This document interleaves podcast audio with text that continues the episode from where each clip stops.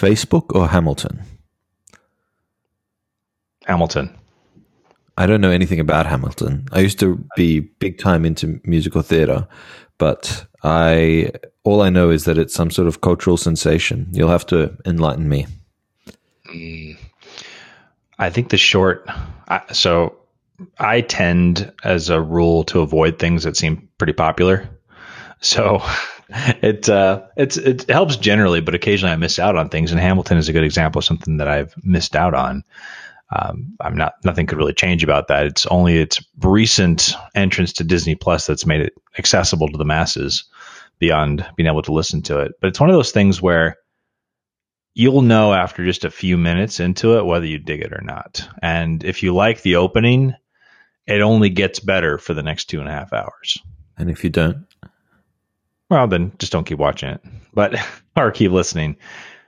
I've really been impressed by it from a lot of different perspectives, though. Uh, both the cast and how they approached it, the storytelling, the quality of the music.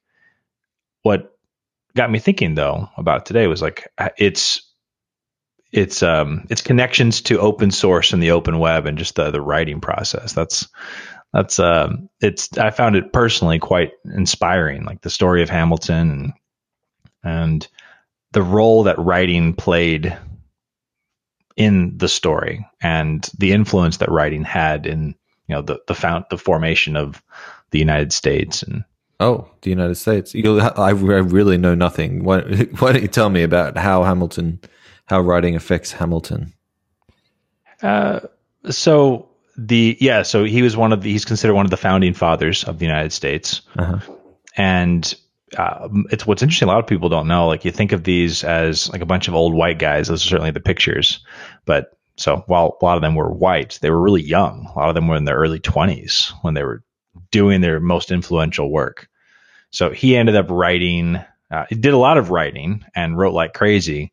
And some of his most foundational work was something he wrote called the Federalist Papers, which was where he basically designed the U.S. financial system and like this is how it's going to work and this is how that's going to work and all seems quite boring from a distance but then through the lens of the way that they tell the story it's actually quite interesting. It's like someone said what's the most boring aspect of american history? Let's make a musical out of it. Oh, and it's it's like then you add in the the fact that he was an immigrant and some of the most influential people that were a part of that mix were also like they were immigrants and they were just it was a very raw like things were very unclear. Who knew how it was going to go? And there's a lot of risk taking. Um, just very, very interesting. What stood out to me though, like when I look at the arc of my own career, I only have like one particular regret that stands out. And for me personally, that's that I haven't written more. Mm. And we, we talked about this a bit in the past, and that's a consistent theme throughout the story of Hamilton is this sense that he has of I need to keep writing. They'll ask him like, "Why are you writing like you're why are you writing like you're running out of time?" And for one, most people didn't live very long, so he always had that like I could die at any time, and he did in fact die young.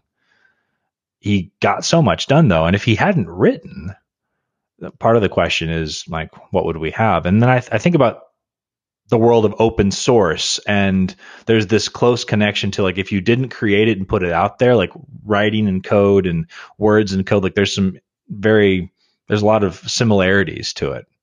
It's something that can ultimately last beyond you but if you don't get it out there there's nothing. Mm. that's really interesting. I can relate to this uh, need to keep writing. I think a lot of writers can. I've stopped writing publicly on my on my blog because I've been working on a fiction novel. Uh, but every day, you know, I feel that that urge that pulls me back towards my book. So I can relate to that. And I can also relate to it from a programming perspective of getting your work out there. Will it really last if it's not open source? And another question is Does making it open source necessarily mean that it will last? The answer, the answer is probably no. There too. That I think it's still too early, or maybe it's only just now soon enough to be able to think about things like the half life of software. I, I'm betting that if there was uh, if there's an open source program from you know 1995, it would be very difficult to be able to actually use that program right now. Hmm, maybe. When I, to your question about whether it lasts or not, I think the, the first piece of the puzzle is it has as open source, it has the opportunity to last. Whether it whether the work itself merits lasting, like right, like there's a lot of books that you know a lot of written work that people have done that probably will never re-see the light of day. Yet it has the opportunity, whereas you know, if you didn't get it out there, if you kept it as a closed source, because a lot of people have this fear, like, oh, I don't want to put it out there. You know, someone might take it, something might, someone might do something else, and so they keep it. They don't release it. It has no chance hmm. if it doesn't get out there. Well, just to push back, you know, play devil's advocate because I 100% agree with with that premise, but you could look at it in a different way, right? You could say that software ideas are hereditary. It's not so much the source code that mm, inspires longevity, but you know, I I might publish a bit of closed software, and some of the user interactions get adopted, or some of the you know the ideas around UX or the metaphors that I'm using.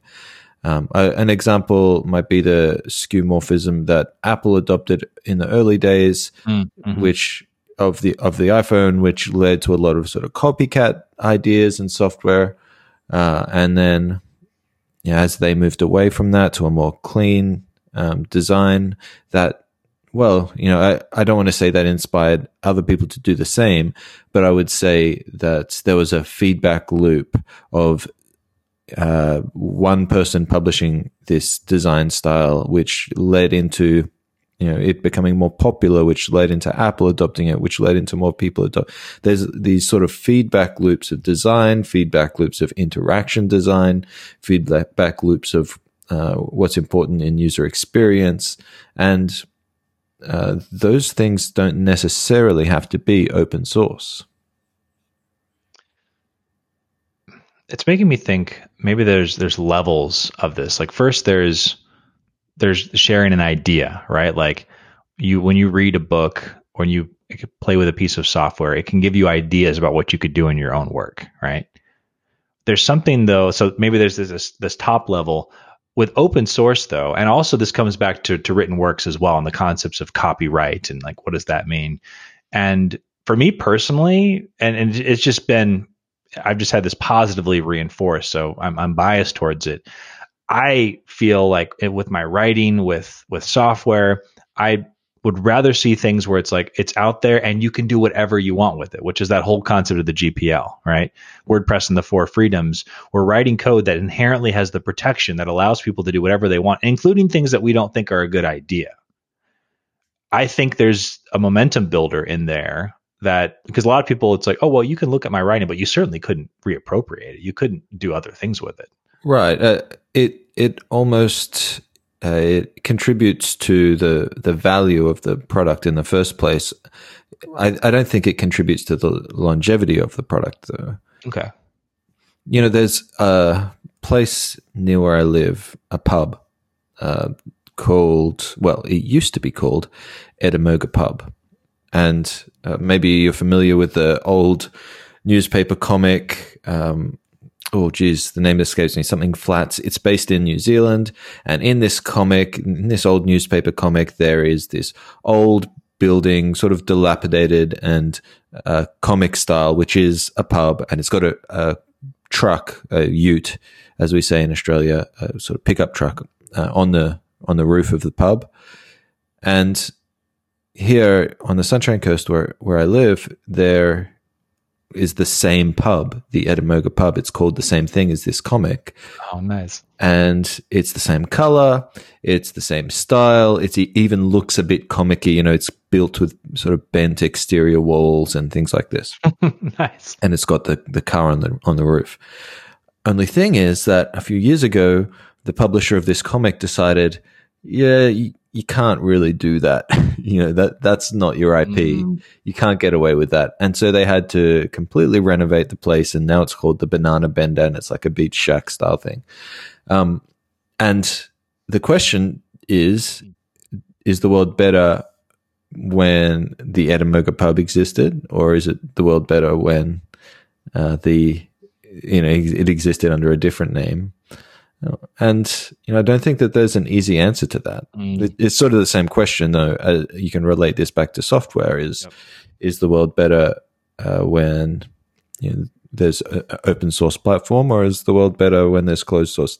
And I think that the right answer is it's got to be a mix of both, because certainly uh, I could point to a, a hundred closed platforms that will have more longevity than you know a thousand open source ideas. Yep. What what is it that gives them the longevity? I think it's value. I think it, how valuable is this to people, and uh, so so for me, the reason why I love open source is it contributes to the value, um, and thereby contributes to its longevity. Does that make sense? Like it's sort of a roundabout way of getting there. Yes if it's like if something is valuable and and one of the ways that it can be more valuable is the freedom attached to it. Yes. The freedom to say you can do whatever you want with this. So i think open source with that model has an inherent advantage but it could still be a lousy piece of software. It could still it could be you know even with its uh in, by its nature of it being open source its inherent advantages it could still be lousy and not worth continuing on and this applies to content too. I think that there's a lot of people in the world who think, you know, if I publish something with with WordPress, I own it. It will be around forever, and you know, there's no one who can take it off the internet. Whereas if I publish something with Medium or, you know, heaven forbid, Facebook, then it could not only will it disappear into a long lost timeline, never to be seen again, but also if Facebook or Medium decide that they don't want it there anymore, they have control over whether it's visible. They might just shut down overnight and go out of business.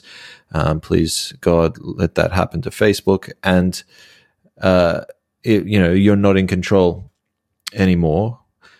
And so that is definitely a consideration for publishing content to the web. But I think all too often people don't consider things like hosting fees and domain names and just the mental overhead of having something out there that you may not be actively working on. Uh, and so, you know, I wrote a blog when I was a teenager. Mm. Before a blogging platform ever existed, I wrote my own little CMS. That's not on the internet anymore, you know. Um, and and that information, which was completely, uh, you know, an open standard and completely you know, not on any closed platform, yeah, it's it's disappeared in the same way that it could have if I had published it on LiveJournal. Mm. Spe- speaking of old writing, I did a blog post recently, and it was interesting to see the reverse of that. Like to draw my writing from a decade ago that's also on WordPress because I've kind of brought it with me and to see for me as a writer the contrast of how different, which to me is a good thing. Like when I read my old work and feel uncomfortable with it. Yeah. And that's generally the case with open source and code as well. You look back at something that you wrote a decade ago, like, oh wow, I think quite a bit different. But there's there's still a beauty to it, and I personally find it valuable to have that opportunity to look backwards and and to see the growth. Yeah, I think it's one of the best ways of is it, it of learning. I, it's advice that I give to most starting out developers is set up a reminder in your calendar to review code that you wrote a year ago. Oh and it can be a brutal process because it can be super embarrassing. But um, being able to review that code yourself and, and improve it is such good practice. It's like uh, supercharged um, growth. Uh, code review just from from a, another developer is also a way of supercharging that growth. Uh, but I think it was I think I heard Chris Lema this is the first time I heard it. I've heard it so many times. Chris Lema at WordCamp Austin in like 2014 or something like that um, said, if you don't look at code that you wrote a year ago and feel embarrassed, then you're not improving. And I think the same goes for writing. Yeah. So very that, much so. That writing that you wrote when you were, you know, 16, if you're not looking back on that with a little bit of cringe, then you know that that's a problem.